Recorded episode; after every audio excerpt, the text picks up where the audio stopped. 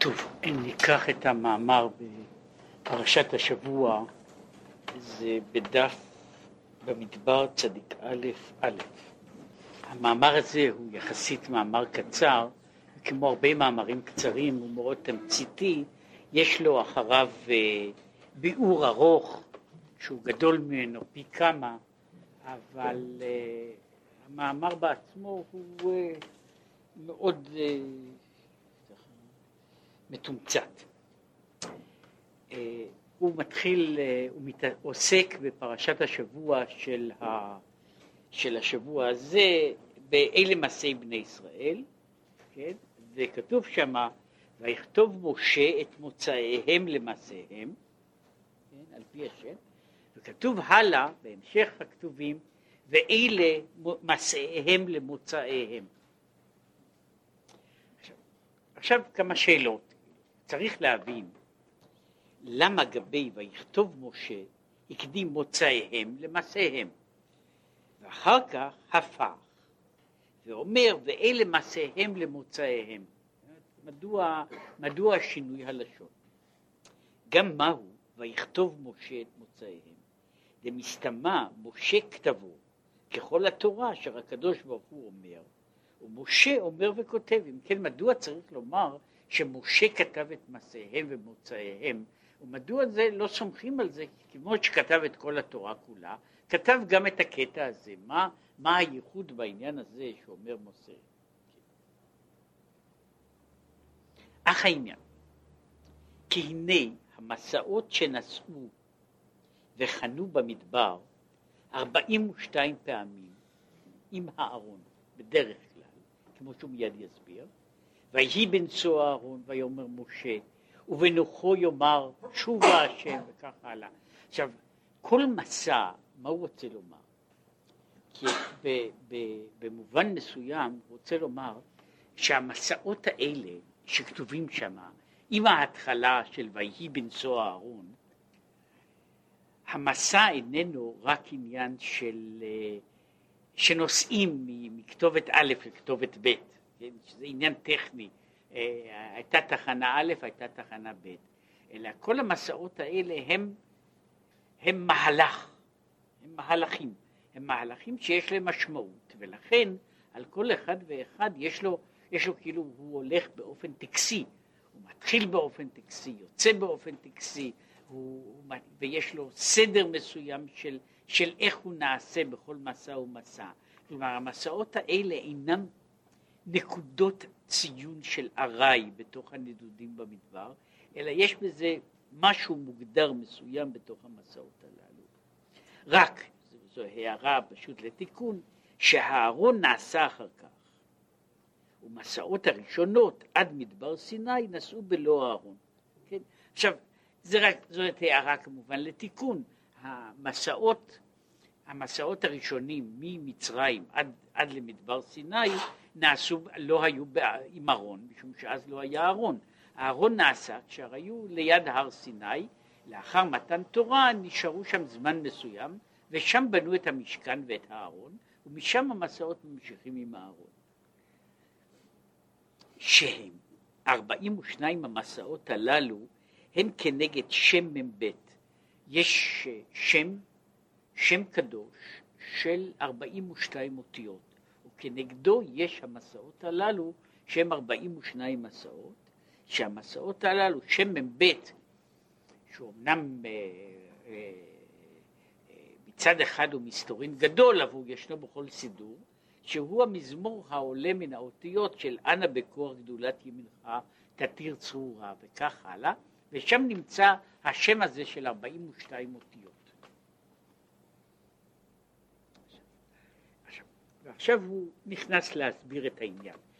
אם כן, 42 המסעות הם כנגד אחד השמות שיש לו 42 אותיות, שהוא שם שיש לו גם, כמו שהוא גם יסביר קצת הלאה, יש לשם הזה משמעות מוגדרת, כי אה, יש שמות שאנחנו מבינים את משמעותם, משום שהם כתובים בשפה, ב, בשפה ברורה, כן? אה, שם כמו, כמו אה, אלוקים או הוויה, כל כמה שאין אנחנו מבינים את כל הפרטים והדקויות של המשמעות, יש להם מובן מסוים, כן?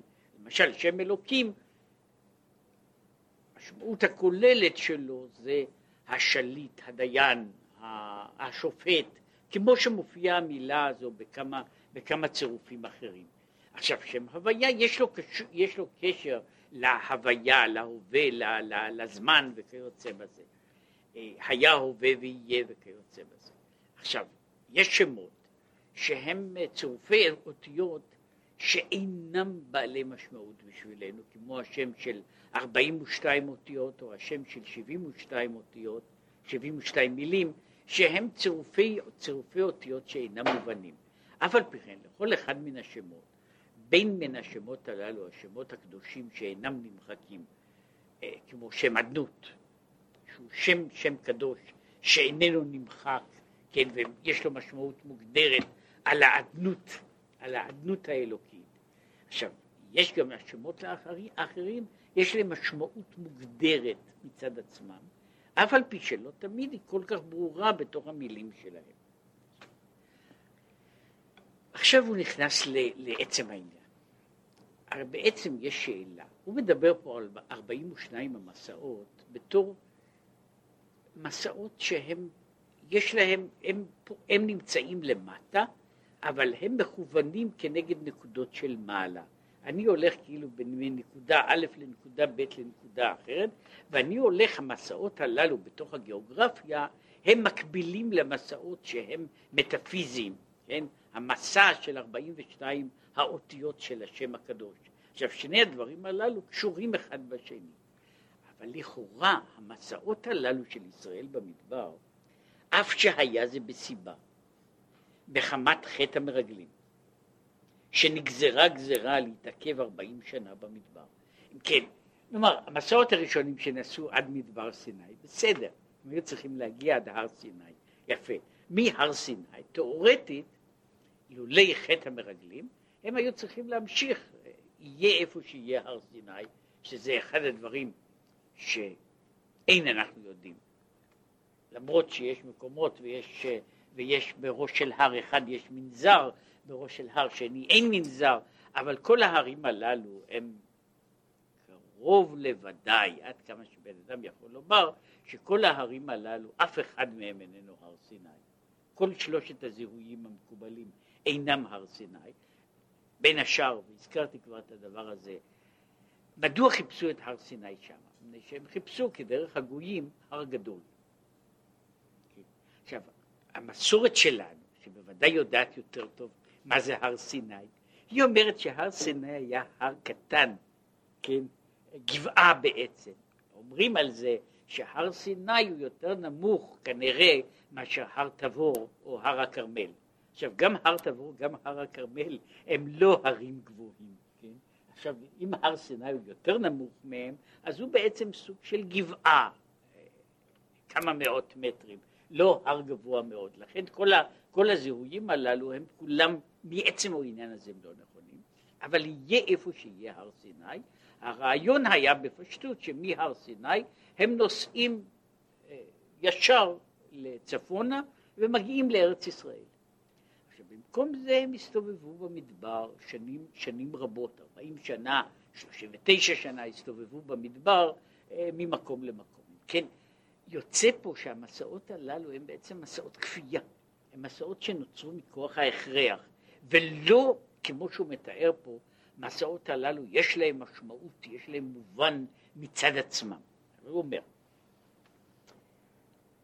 אז אף שהיה בזה בסיבה, עם כל זה, הרי הוא יתברך, הוא סיבת הסיבות. הקדוש ברוך הוא הוא סיבת הסיבות, וכיוון שהוא סיבת הסיבות, אז כל המהלך, המהלך הגדול שהיו במדבר וטעו במדבר ושביטלו, כאילו ארבעים שנה היו במדבר, זה בעצם מכוון, מכוון מלמעלה. והדבר הזה איננו מקרה של סתם שקרה, שקרה מעבר להשגחה. פירושו של דבר, שאף על פי שיש בו, זה קשור לנושא אחר ושונה ויותר מסובך, הבעיה היא איך אנחנו קובעים בכלל את העניין של סיבתיות. מפני שבתוך העולם יש, כשאנחנו מדברים על סיבתיות, אז יש סיבתיות לפעמים כפולה, לפעמים משולשת, לפעמים מרובעת, כלומר שכבות שכבות של סיבתיות, שכל אחת נכונה לעצמה, אבל הן אינן, הן אינן זהות, הן אינן זהות זו לזו, כן? אה, כאשר, כאשר אני אה, מפיל כוס מן השולחן והכוס נשברת, והשאלה הייתה מהי הייתה הסיבה שנשברה הכוס, אני יכול לתת למשל שתי סיבות. הסיבה האחת היא גרביטציה, כן? הסיבה האחרת שאני שלמזל. עכשיו שתי הסיבות הללו לא סותרות זו את זו, הן רק שתי שכבות של הסבר לאותה תופעה בעצמה? ש, ש, ו, ו, ובאותו אופן הוא אומר, הייתה, היה הסבר אחד של העניין הזה, שהוא הסבר, ישראל חטאו, היו צריכים להסתובב במדבר כך וכך. מעבר לזה יש סיבת הסיבות, שהוא מחולל את, את כל הדברים בצורה כזו או אחרת. ולכן יש משמעות לדבר. והנה, גם על פי הנגלה יש טעם. עכשיו, יש טעם אחד על פי הנגלה, שהעיכוב במדבר לא היה רק מבחינת העונש. כן? בסופו של דבר, ישראל היו במדבר, הם היו למעשה אה, בערך אה, סטודנטים עם מלגה שמינה. זה בערך מה שהם היו. תחשבו על זה, הם יושבים במדבר, לא צריכים לעבוד, כמעט שלא. כן, העבודה הקשה ביותר היא לאסוף את המן. יש להם אוכל מוכן, מים מוכנים, אה, אין טרחה יתרה. הקדוש ברוך הוא דואג להם לשמירה, להצלה, לכל שאר הדברים. עכשיו הם מתקוטטים קצת אחד עם השני, כדי שיהיה עסק לכל בתי הדינים שעשו. הם uh, מתלוננים על משה מפני שמשעמם להם, כן? אבל מעבר לעניין הזה, הם יושבים ועוסקים בתורה. זאת אומרת, הם נמצאים פה בעצם באיזה מין מצב, מצב חלומי, כן? העונש הזה איננו עונש של, של לשבת במאסר. הם אומנם נמצאים במדבר, שיש שם נחש, שרף ועקרב. הם נמצאים בצד השני של הגבול. כשהם הם כשלעצמם אינם נמצאים בכל הדברים הנוראים הללו. הם נמצאים בסך הכל בחיים די נוחים. אם זה עונש, זה עונש מאוד סימפטי. כן? זה סוג של מעצר בית בבית מלון, כן? משהו כזה. כן? הם לא יכולים לצאת מהמדבר, או הרבה מאוד מעבר לתחום המחנה, אבל הם נמצאים בת, לא בתנאים כל כך קשים. כלומר, והייתה לזה סיבה, הצדקה אחרת, לעיכוב, כמו שהוא אומר, כדי שימצאו האוצרות. כי, כמו שהוא אומר כך, כאשר, כאשר נודע לכנענים, על ידי העיתונים או על ידי הטלוויזיה, שעם ישראל יוצא ממצרים, והוא הולך, הוא הולך, הוא עולה על ארץ כנען.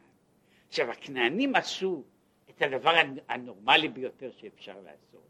והוא, כמו שגם אנשים שלנו עשו את זה, הם השמידו כל רכוש שהיה, שהיה על פני השטח, החביאו את כל הדברים, השמידו את, הר, את, את הרכוש, ואמרו שאם יבוא, יבוא איזשהו אויב, אגב כך עושים את זה, השיטה הזו של אדמה חרוכה, היא שיטה מפורסמת בכל העולם, היא נהגה ב, ב, ב, בכל, בכל מיני מלחמות גדולות, אז זה טבעי.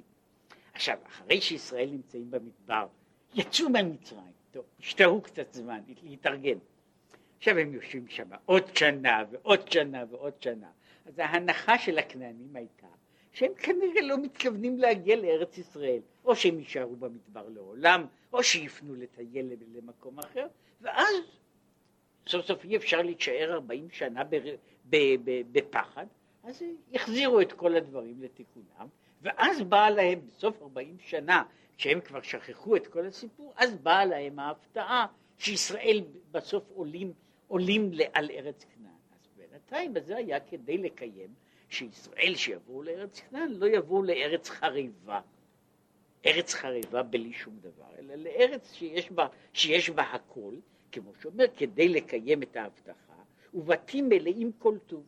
כמו שאמרו חז"ל בעניין הזה, שאז ישראל באים, אז הם באים לארץ שמלאה כל טוב, הכל בסדר. זה טעם שהוא קורא לזה על פי הנגלה, זאת אומרת שהשהייה במדבר לא הייתה, הייתה לה גם מטרה כדי שיבואו לארץ ישראל, לאר, לארץ, נאמר, אה, טובה יותר, שלמה יותר. עכשיו נוסף לזה, על פי הנסתר, נזכר בספרים שהוא כדי להכניע את המדבר הגדול והנורא על ידי 42 מסעות שנשאו וחנו כנסת ישראל אהרון, שהם כנגד שם מ"ב. עכשיו, על פי הנסתר, המסעות של ישראל במדבר הם בעצם כולם, הם מעשים ש, שהם באים עם המלחמה של עם ישראל, שהוא בבחינת עולם התיקון. ובצד מסוים הם שלמות התיקון של האדם, שהם עושים מלחמה נגד המהות הכוללת של מה שקוראים המדבר הגדול והנורא. כן? זאת אומרת, זה התיקון אל מול השממה, האימה, הריק, וזוהי המלחמה, והם כובשים את מדבר. זאת אומרת, המסעות האלה במדבר הם מסע כיבוש לא של המדבר לעצמו, אלא המדבר כ- כ- כדבר, כעניין, כרעיון, כתפיסה, וישראל עוברים במדבר והם עושים שם מספר מסוים, זאת אומרת כל, כל העניין הזה הוא, הוא נעשה שוב מהלך ש, שיש לו משמעות, משמעות מטאפיזית, הם הולכים כדי לכבוש את, ה, לכבוש את המדבר, הם הולכים כדי לסמן את המדבר, להוציא, את, לשבור את, את כוחו של המדבר, להכניע את המדבר. זה, זה המסעות, והם נוסעים שמה, שזה אז יוצא, ישראל הולכים שמה, הם יוצאים, כמו שכתוב, שחמושים יצאו בני ישראל מארץ מצרים, הם יוצאים עם נשק. הם הולכים במדבר בפורמציה צבאית. יש להם גדודים, יש להם מפקדים, יש להם, יש להם כל, כל המהלכים של מלחמה, אבל הם לא עושים מלחמה, כמעט שלא עשו מלחמה. מדוע הם נמצאים במדבר?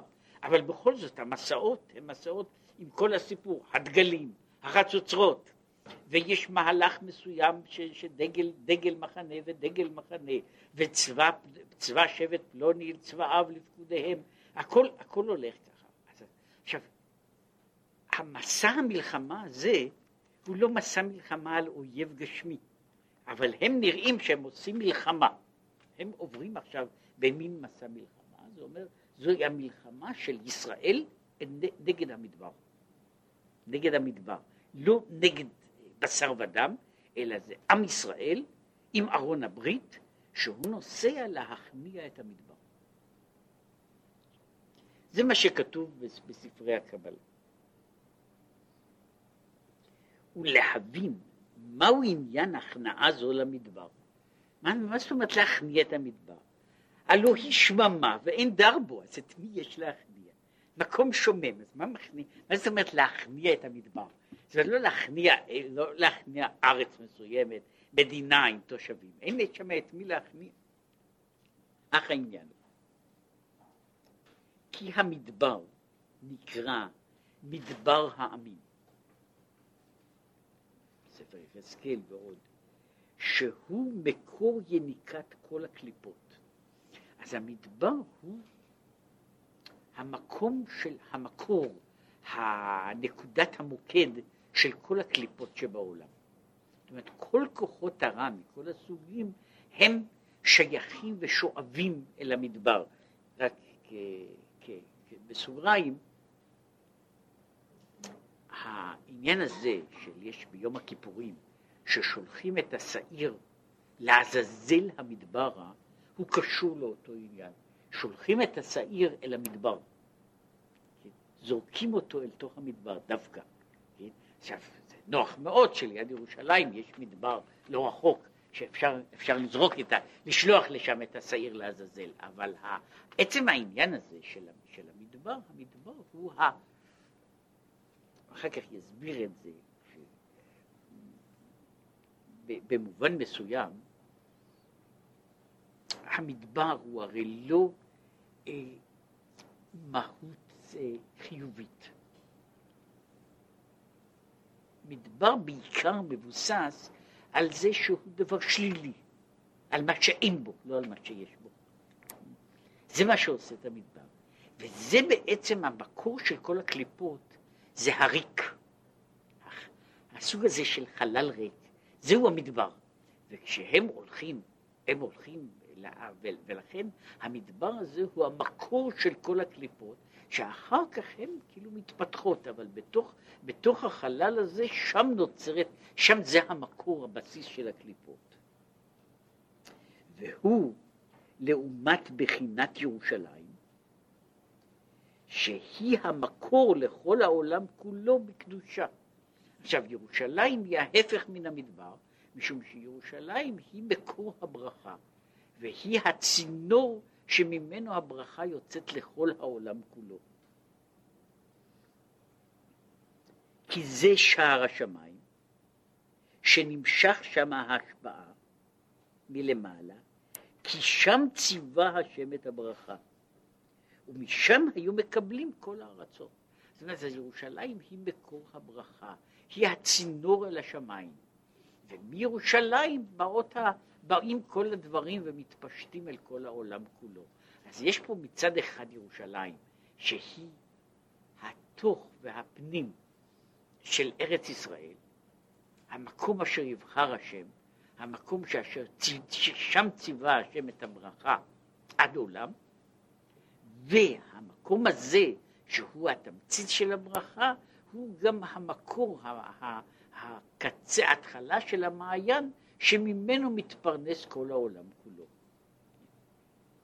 ולכן ירושלים היא באמצע היישוב. כן, אז אגב, זו הדגשה פה על העניין הזה, הוא אומר, הוא לא אומר שבירושלים היא באמצע העולם. כן? הוא אומר שירושלים היא באמצע היישוב, זאת אומרת, אם אנחנו דנים, אם אנחנו מוציאים מכלל החשבון את, ה, את, ה, את המדבריות ואת הימים, אלא אנחנו מדברים רק על, ה, על, ה, על התבנית של מה שקוראים לזה העולם המאוכלס, העולם המאוכלס, אז ירושלים נמצאת פחות או יותר, אם אני לוקח, בונה, בונה תמונה כזו, אז, אז ירושלים נמצאת, נמצאת בו, ב, ב, ב, ב, ב, באמצע של, של העולם המאוכלס, פחות או יותר. עכשיו, עכשיו, ואת זה לעומת זה עשה אלוקים, כי בחינת בחינת מדבר הוא מקור כל הקליפות. ולכן הוא ארץ מליכה, אשר לא יעשה פרי, לא צומח בו, לא צומחים בו דברים, והוא עומד ההפך אל מול בחינת ירושלים. זאת אומרת, אז יש המדבר שהוא הריק, השממה, החסר. כי בקדושה מי הוויה ומשקלו שקלה. הכלל בעולם של הקדושה זה מופיע, אמנם הביטוי הזה נמצא במסכת תענית בהקשר מסוים, אבל התמצית היא אותה תמצית שהקדושה, עולם הקדושה הוא נותן ולא לוקח. ולעומת זאת הקליפה היא לוקחת ולא נותנת. עכשיו, מהצד הזה, כיוון עולם הקדושה עומד על זה שהוא נותן, והוא לא מקבל. כן? עולם הטומאה עומד, על, הוא בדיוק עומד על ההפר. שאומר, מה שהוא אומר שם, ואתה מחיה, כמו שכתוב, ואתה מחיה את כולם, שתמיד נמשכים השפעות החיות, שזה העניין של הקדושה, שהוא העניין של הנתינה המתמדת, שכל הזמן הוא נותן וחוזר ונותן. ולהפך, בקליפה. כתיב הב הב, שמבקשים הכל בשביל עצמם לגרמי ואין משפיעים לזולתם. זה מה שאומר על הב הב, זה, זה ציטוט מסוף ספר משלי, הפרק שלפני האחרון, שם הוא אומר, ולעלוקה שתי בנות הב הב. את העלוקה הסבירו, וזה מעניין שזה, ההסבר הזה שהוא מדרש עבר גם ל, ל, לאחרים שלא יודעים על מדרשים, שהעלוקה שם זה הגיהנום, שהוא בעצם ההתגשמות, ההתגשמות, המניפסטציה של הרע, כן? ולעלוקה שתי בנות הב-הב. וזה זה, זה גם העניין של העלוקה. היא מוצצת דם. מוצצת דם. היא יונקת. וכל העניין שלה זה הב-הב. זאת כל כמה שאני נותן לה זה לא מספיק.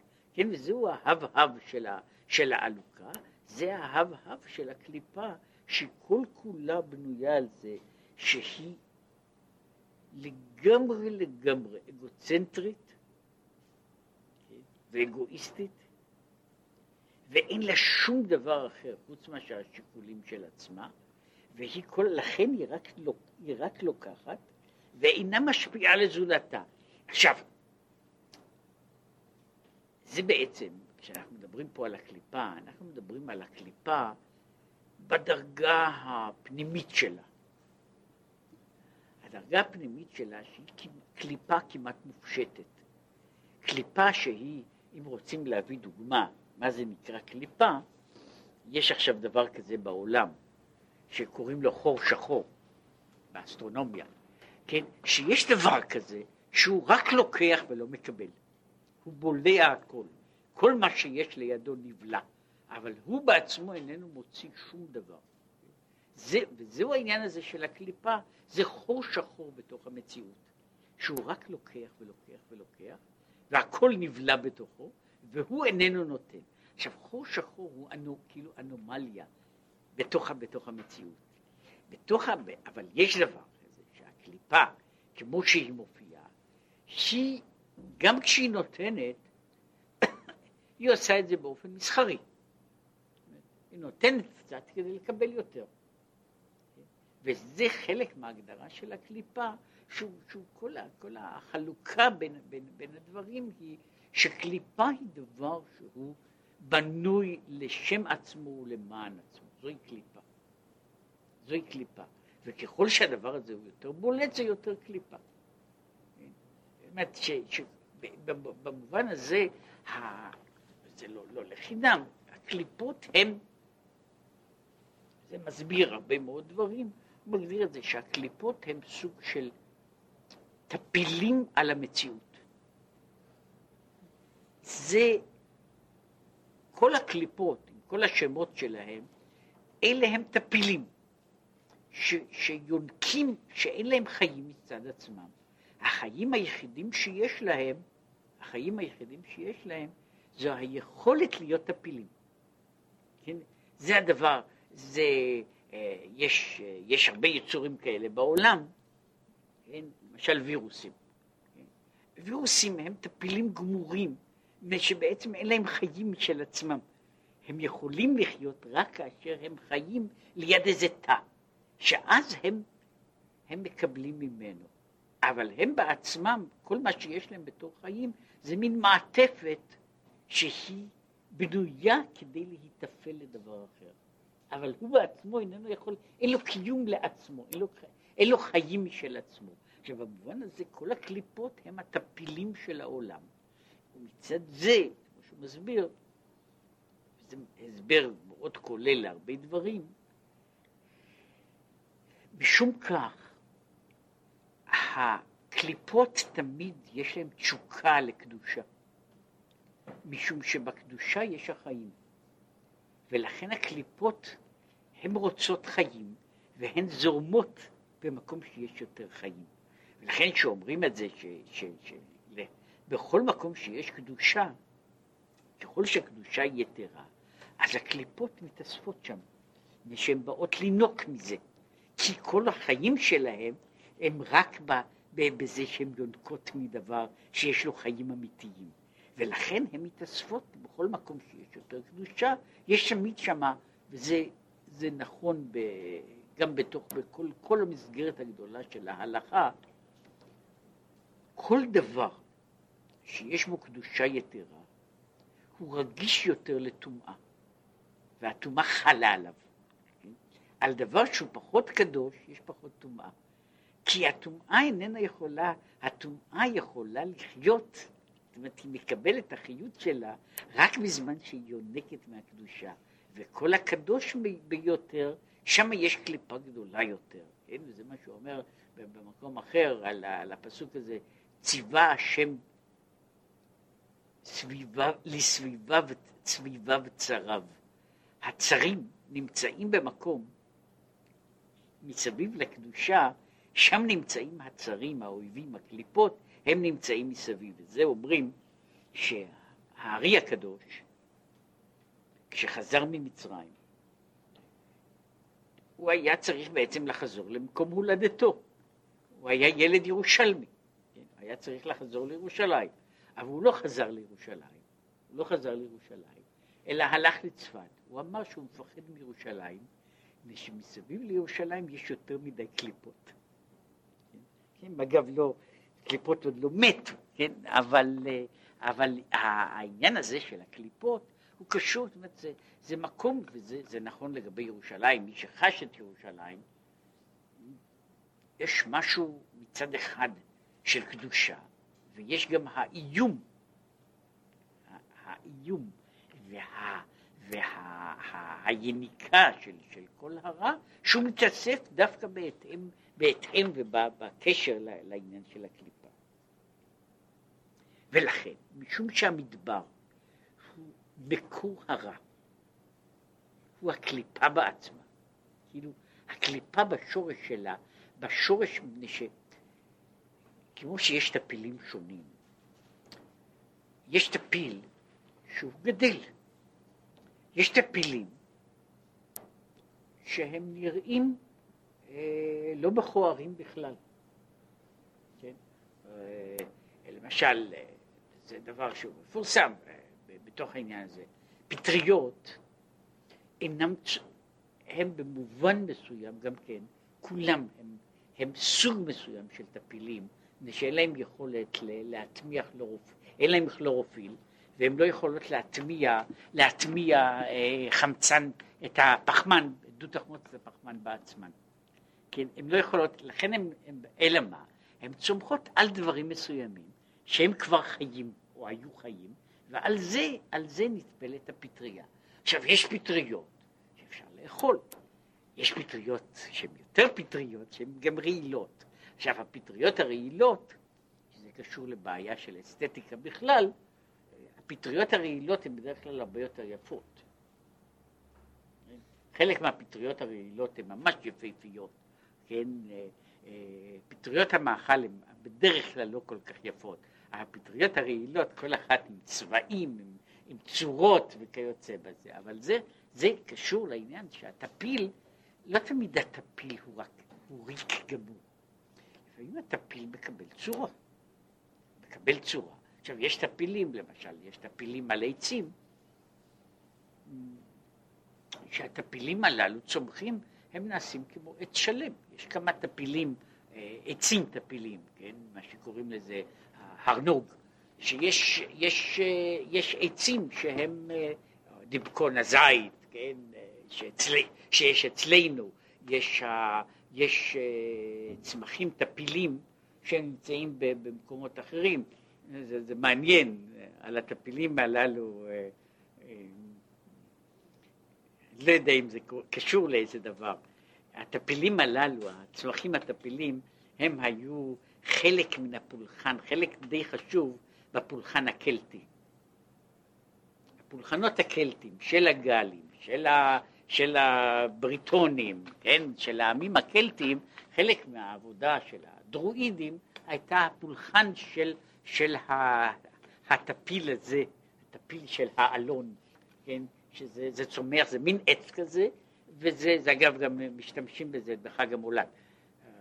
תולים אותו, ב Christmas, סליחה, בראש השנה שלהם, תולים את הדבר הזה, כדי, כדי שמישהו, אם מישהו רוצה פה לדעת איך מתנשקים בראש השנה, אז זה, זה תלוי על זה, היו תולים את, ה, את הטפיל הזה על ה, על ה, מעל, הד... מאיזשהו מקום, ושזה היה המקום המיועד לאותו דבר. עכשיו, בסך הכל, זה רק בשביל לומר שיש לה פילים יפים. עכשיו, הקליפה, לכן, יש קליפות מסוגים שונים.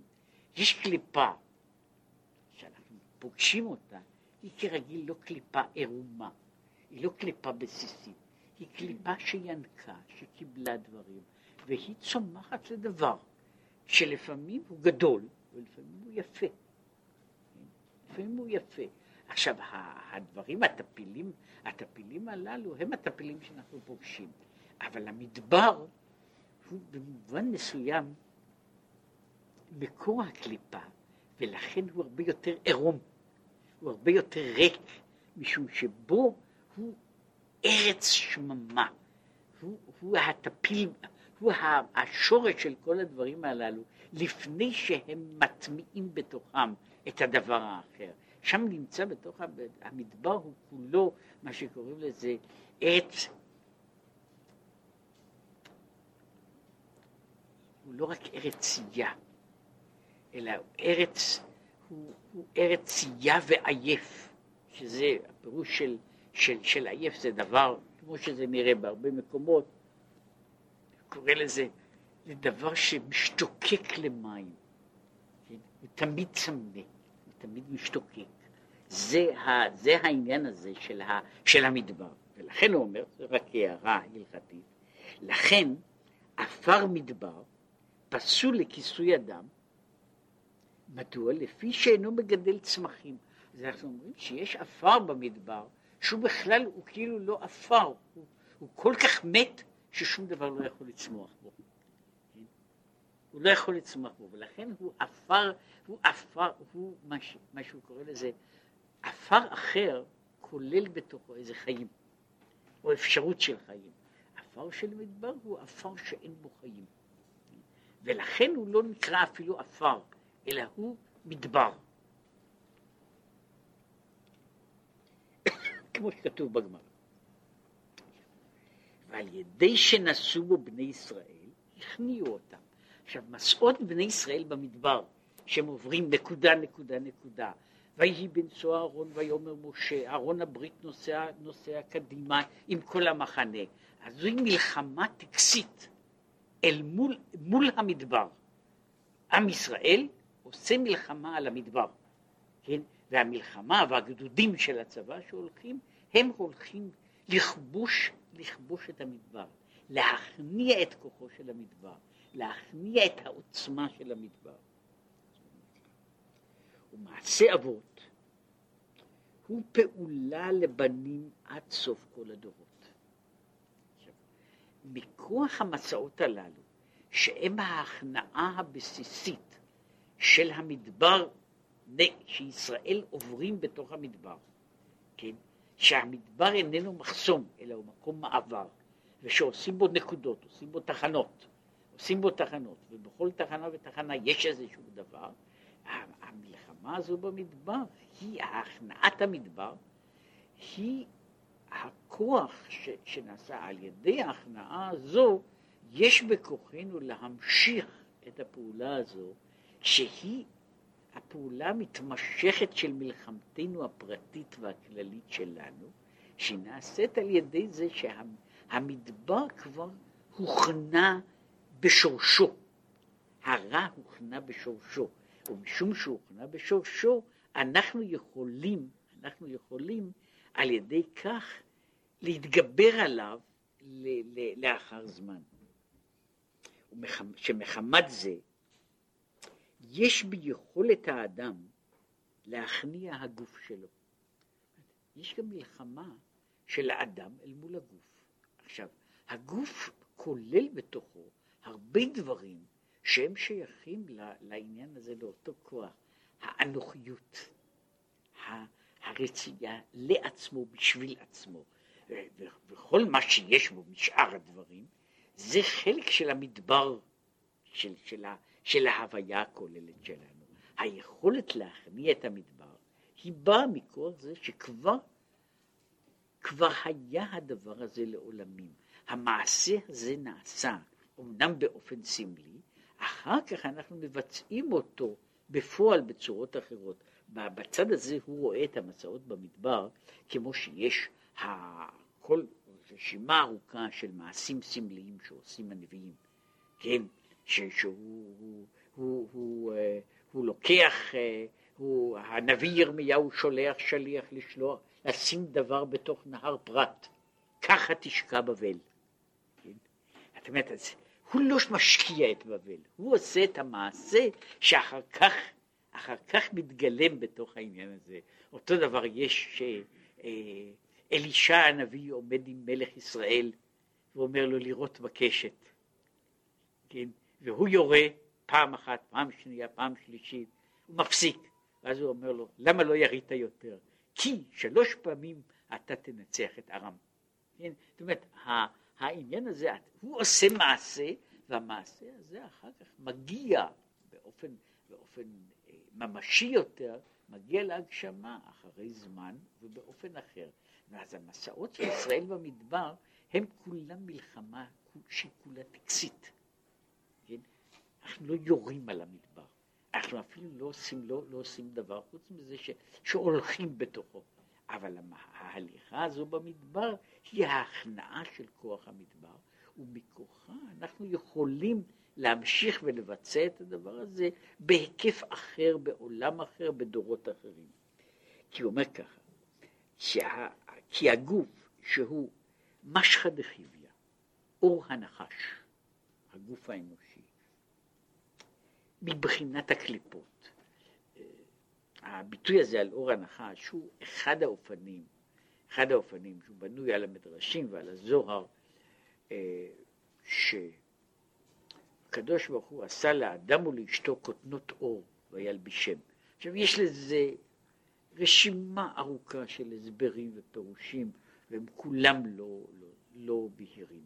אחד הפירושים הוא ש, שהאור הזה שהלביש את אדם וחווה זה היה האור של הנחש. שהוא פושט את האור, ובאור הזה הוא הלביש את האדם וחווה. כלומר, אדם וחווה עדיין לבושים, הם חיים בתוך האור של הנחש. זאת אומרת, הגוף שלנו הוא בצד מסוים הוא האור של הנחש, של הנחש הקדמוני, ולכן אנחנו נמצאים בתוך המסגרת הזו. אנחנו לא, זה כאילו, הגוף שיש לנו, שהוא, שהוא הוא לא, הבעיה שלו היא לא רק שהוא חומרי ולא רוחני, אלא שיש לו, יש לו נטיות, יש לו שאיפות, יש לו דברים, וכל אלה הם שייכים לאור הנחש. כמו שהוא אומר, הן בעוון חוללתי ובחטא יחמתני עמי. כמו שאומר דוד, שהוא מתנצל על החטאים שלו. והוא שם אומר על העניין הזה, שהן בעוון חוללתי ובחטא יחמתני עמי, אומר שתחילת הווייתו היא מין תאווה. הווייתו של אדם, תחילת הווייתו, בן אדם לא נוצר על ידי, על ידי מה שקוראים לזה אהבה ורוח הקודש. בן אדם נוצר על ידי מעשה. יותר מזה, הוא נוצר תמיד על ידי תאווה. וזה מה שהוא אומר על ידי בעוון בחטא יחמת נעימי. הוא לא מדבר על עבירה מסוימת. מדבר על העניין הזה, על עצם העניין של, של המגע, על עצם מהותו של המגע, שהוא תמיד כולל בתוכו את התאווה ואת השכחה. כמו שאומר, כמו שאומר במדרש רב בפרשת תזריע, כלום מתכוון ישי, אלא למלא את תאוותו. הוא מדבר על זה, אומר שישי, אבי דוד, הוא מופיע ברש, ברשימות, בדברי חז"ל, בתור אחד מן האנשים שלא היה בהם שום חטא, שהם מתו, כמו שאומר, בעטיו של נחש, שהוא מת רק משום שנגזר על, המין, על בני אדם למות, אבל לא מחמת עוון. אבל אף על פי כן הוא אומר, שאיש ואישה נמצאים בתוך הקשר שמוליד את האדם? הם נמצאים, הם, ועל זה דיברו אגב הרבה אנשים קדושים, כן, ש, ש, שדיברו על העניין הזה. יש, יש, יש ב... ב, ב ששם יש שלב שבו, שבו יש ה, ה, התאווה, היא הדבר היחידי שנשאר קיים. זה יכול להימשך, זה יכול להימשך חצי שעה, או יכול להימשך שתי דקות, אבל יש זמן שבו, שבו כאילו כל השאר נשכח.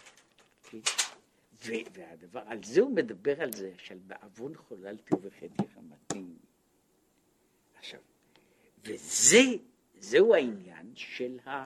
זהו העניין ש, שהוא קורא לזה על, ה, על הגוף בתור משחא דחיביא, כיוון שהגוף האנושי, תחילת יצירתו היא בתוך, בתוך תאווה ותשוקה, ותאווה ותשוקה חומרית, גשמית, ובמובן מסוים אה, היא, היא שייכת לביולוגיה, כן? שייכת ל, ל, לאותו דבר ש, ש, ש, שחל, ש, שחל על ה, מה שקוראים לזה, על, ה, על, ה, על הארנבות ועל הסוסים, כן? על הקופים ועל הגמלים. כן? מכוח זה מכיוון שהגוף של האדם נוצר מזה, אז הוא לא יכול להימלט מן המרכיב הזה שבתוך, שבתוכו. אבל בכל זאת, החיים שלנו הם סוג של ניסיון להכניע את, את התשוקות הללו, להכניע אותם, להכניס אותם למסגרות. עכשיו, כדי שיסכים גם הגוף לרצון הנפש האלוקית, כדי להביא שהגוף יסכים גם כן, שהגוף לא רק ישתף, שישתף, לא רק שישתף פעולה בצורה, באופן פסיבי לגמרי, אלא שגם ישתתף באופן אקטיבי, ואחר כך שיגיע למדרגה גבוהה יותר, שגם הגוף יסכים לרצון של הנפש האלוקית, בבחינת ואהבת את השם אלוקיך בכל לבבך, שעל זה אמרו חז"ל, בשני יצריך.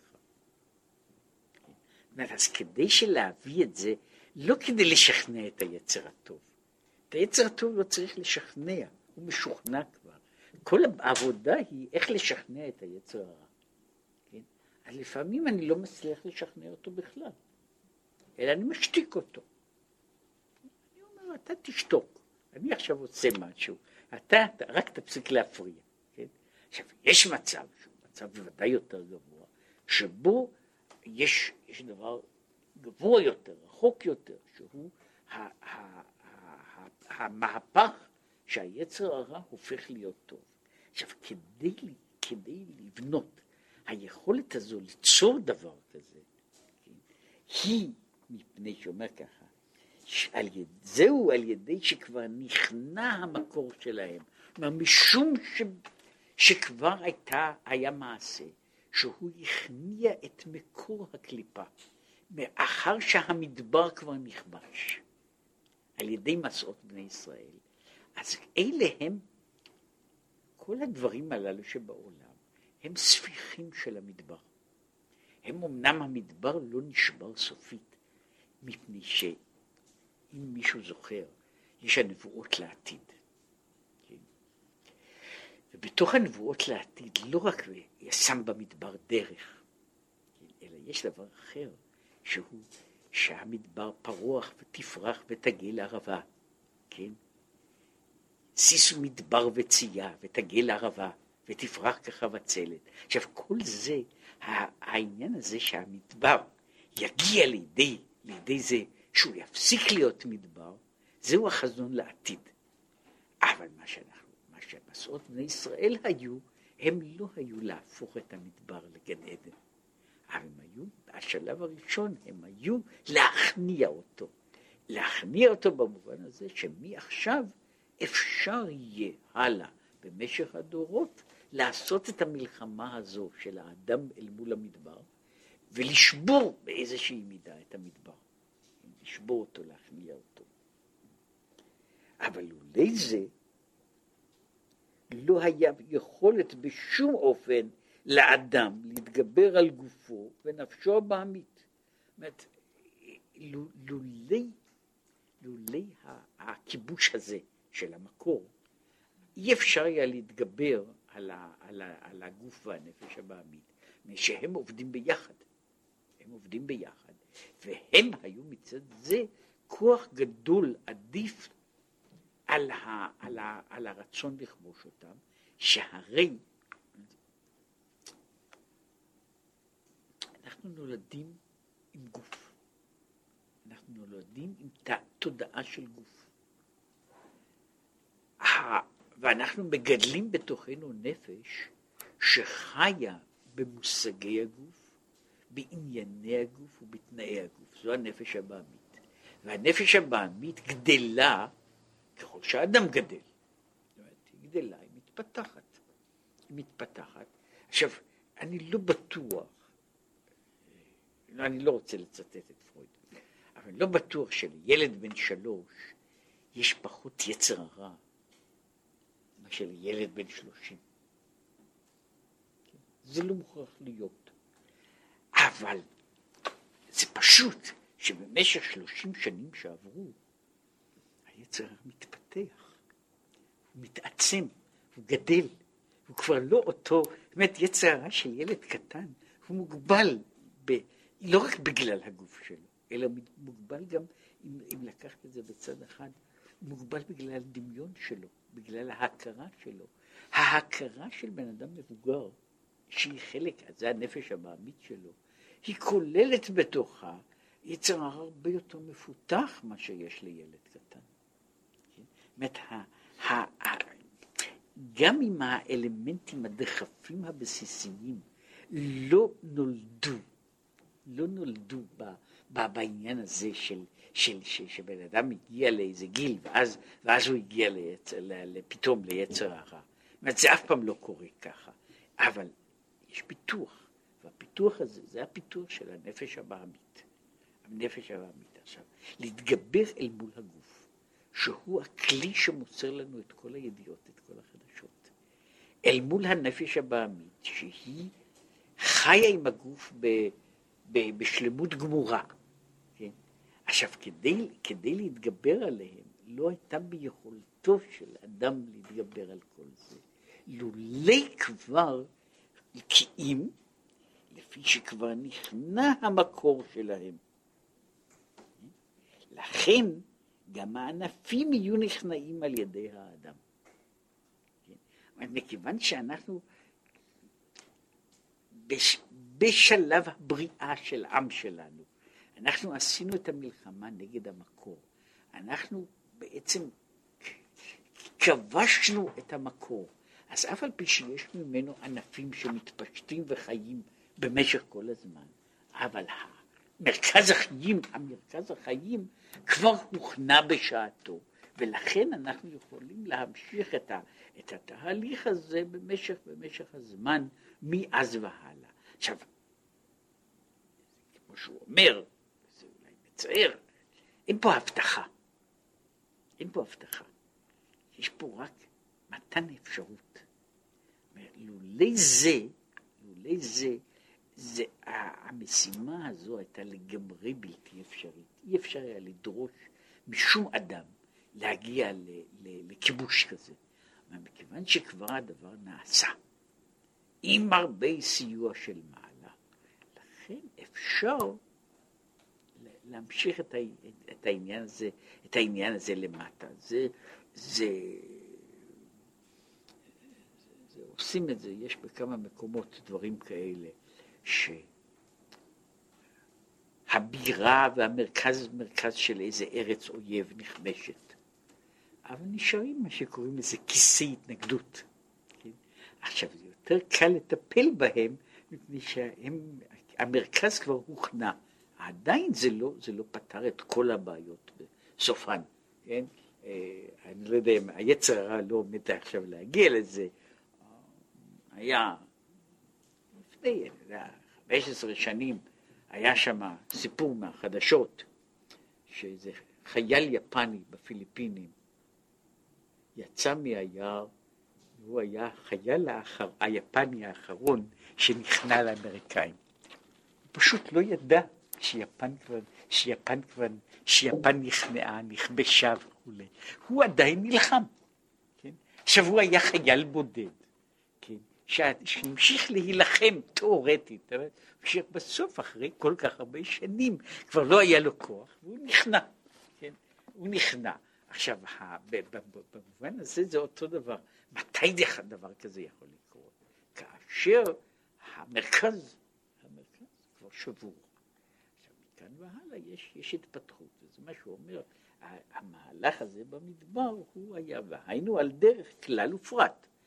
יש ניצחון של כללים, ואחר כך יש אה, פירוט, פירוט של הדברים הללו, שהם אחר כך מתפרטים מן הדבר, מן הדבר הכולל הזה, והוא אשר הוא אמר על העניין של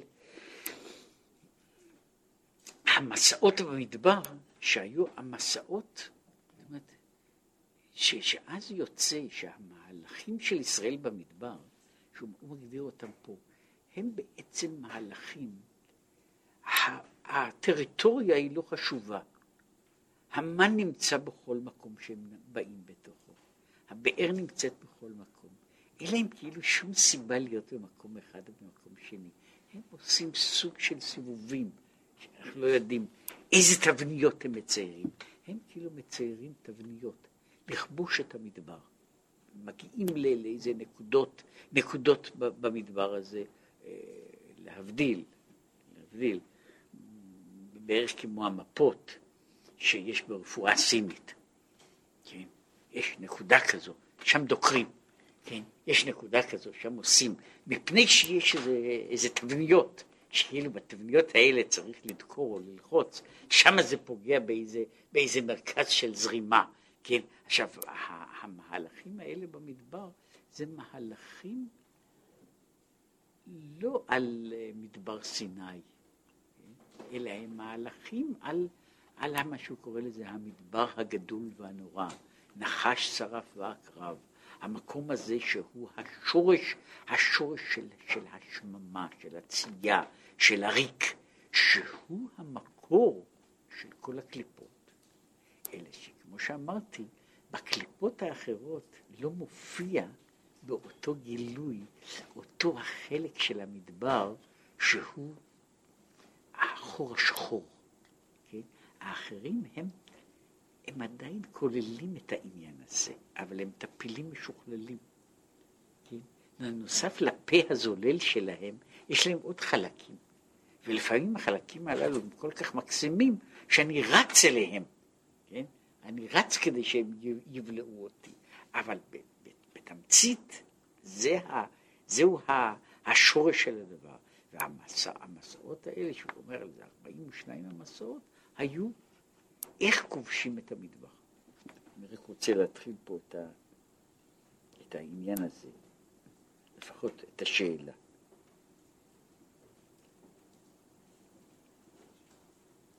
אך עדיין צריך להבין.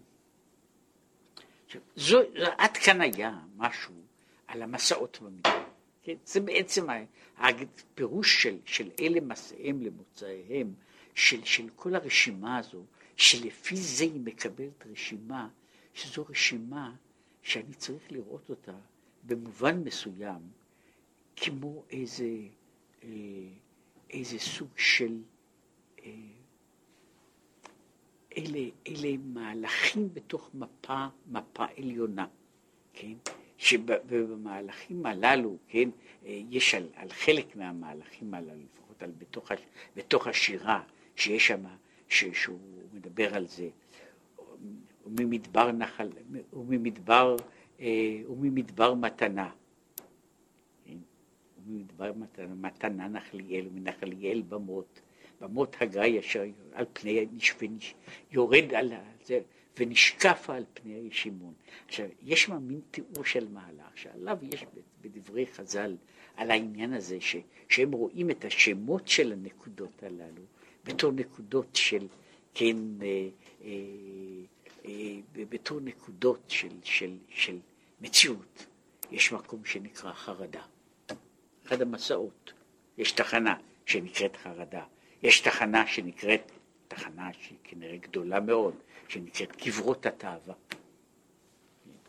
כנראה תחנה, כמו, אה, לא כמו תחנת רכבת, אלא אה, עולם שלם, כן? אז יש תחנה כזו. עכשיו, אלה הן תחנות בתוך מסע, ו, ו, וישראל צריכים לעבור בתוך, בתוך הדברים הללו, והם קובעים נקודות.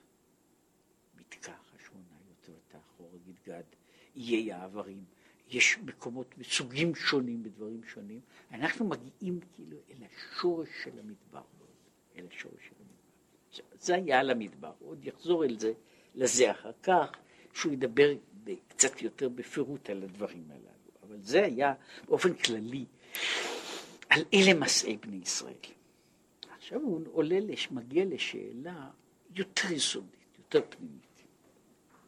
אך עדיין צריך להבין למה הייתה זאת מאת השם לברוא קליפות, ושאחר כך יצטרכו להכניעם, שלא יהיה לא הא ולא הא. כן, אומר, אומר ככה, הקדוש ברוך הוא בורא את הקליפות, הוא בורא אותם, שהוא בורא את הכל. אז הוא אחראי לא רק למלאכים, אלא גם למזיקים. אז הוא אחראי על כולם. הוא בורא אותם כשם שהוא יושב ומדקדק, כן? לברוא, לברוא את ה... לברוא את ה... נאמר, לברוא את החתלתול. אז הוא גם בורא את הקרצייה. הוא בורא את הקרצייה. אז הוא בורא, הוא בורא, הוא בורא את, ה, את הדבר, הוא בורא לו את הטפיל.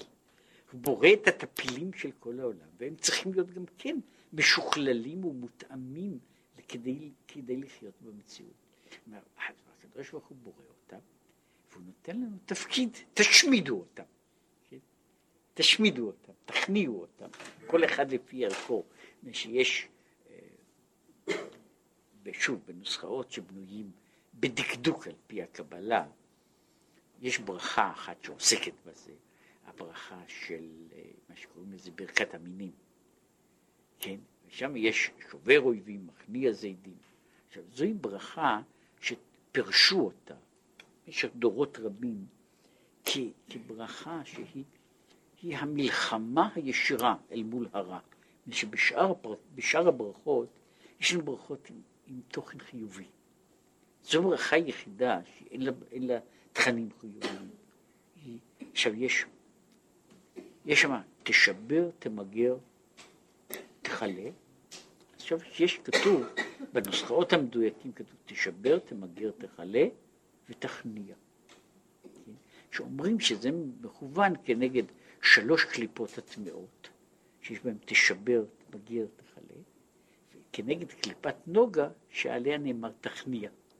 כן? מפני שזו קליפה שיש לה תיקון. אז יש קליפות שאנחנו צריכים להשמיד אותן, לדאוג לביאורן מן העולם, ויש קליפות שאנחנו לא, לא צריכים להשמיד אותן, אבל אנחנו צריכים להכניע אותן. כן? זאת אומרת, למשל, בתוך המאבק הזה שהוא מדבר על זה, האדם עם הגוף. האדם עם הגוף אין לו שום חובה או, או צורך לבגר אותו, לשבור אותו, לאבד אותו, אבל יש לו חובה להכניע אותו, זאת אומרת לשעבד אותו, לרכב עליו, כמו שהוא אומר את זה, יש מדרשים, שאומר שזה דבר שמתחיל מהבעל שם טוב, הוא מדבר על, ה, על החמור והאדם. האדם שייך לתיקון, הוא, הוא העניין של התיקון. החמור הוא הביטוי של החומר. של החומר. והסמל של המשיח הוא שהוא עני ורוכב על חמור. כי יש אנשים, יש אנשים שהולכים עם החמור, בתור שותפים, ויש אנשים שהחמור רוכב עליהם. כן? עכשיו הגדולה של המשיח הוא שהוא רוכב על החמור, לא להפך. כן?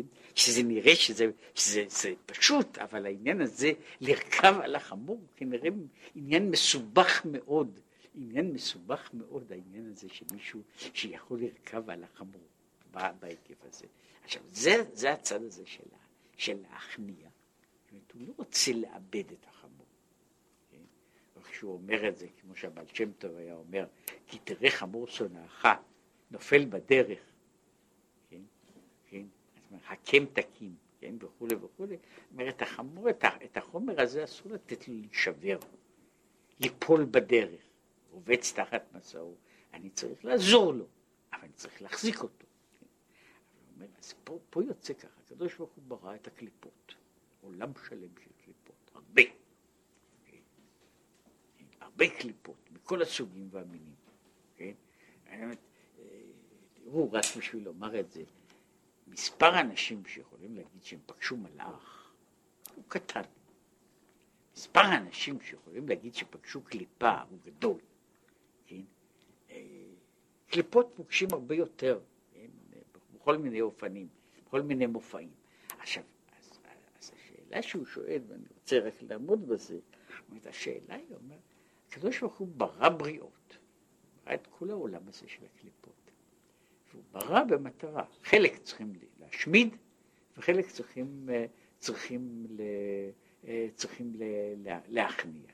מה, בשביל מה לתת לי את כל התפקיד הזה להשמיד אותם? שלא יברא אותם, צריך להשמיד אותם. מכיוון שהוא ברא אותם, אז לשם הוא ברא אותם? אם הוא בורא אותם, אה, פעם סיפרו שהייתה הוראה, הייתה הוראה באיזה טופס, כן? כך וכך היו, היו טפסים רשמיים שהטפסים האלה היו בכך וכך עותקים, את העותק מספר אחד שהולכים לזה, את העותק מספר 12 להשמיד. כן? אל תכניס את העותק מספר 12, לא צריך להשמיד את, את העותק מספר 12. עכשיו בעצם אותה שאלה, למה הקדוש ברוך הוא בורא בריאה, שהוא אומר, הוא כותב עליה, אני עשיתי את זה, ואתה, תקבל אותו לידיים שלך, נא לקרוא אותו ולזרוק אותו לפח. אז אל תשלח, ולא צריך יהיה לי לזרוק אותו, לא יצטרכו להשמיד אותו. וזו, זו השאלה שרק רציתי, מתחיל בה, שהוא, הוא אחר כך ממשיך את, את העניין הזה הלאה, שהוא השאלה הכללית, זו שאלה שמגיעה לגבי בריאת העולם והמשמעות של העניין הזה, אבל השאלה היא כאן, אם הקדוש ברוך הוא לא רוצה בזה, לא רוצה בזה, למה הוא עשה אותם? יש דברים שאנחנו עושים, הם מעשה ידינו. יש רע שאנחנו יוצרים. הרע שאנחנו יוצרים, זה הקדוש ברוך הוא יכול לומר, טוב, אני, אני הייתי פה משתתף סביל, אבל את הרע הכולל, את, ה, את ה, מה שקורא לזה, את המדבר הכולל, את הריק, את הקליפה, הקדוש ברוך הוא יצר. הוא עיצב אותם, הוא יוצר אותם, הוא בורא אותם. עכשיו, אחרי שהוא בורא אותם, הוא אומר, תאבדו אותם מן העולם. מה שלא יברא אותם, לא נאבד אותם, הכל יהיה פשוט יותר. זו השאלה שנעצור בה.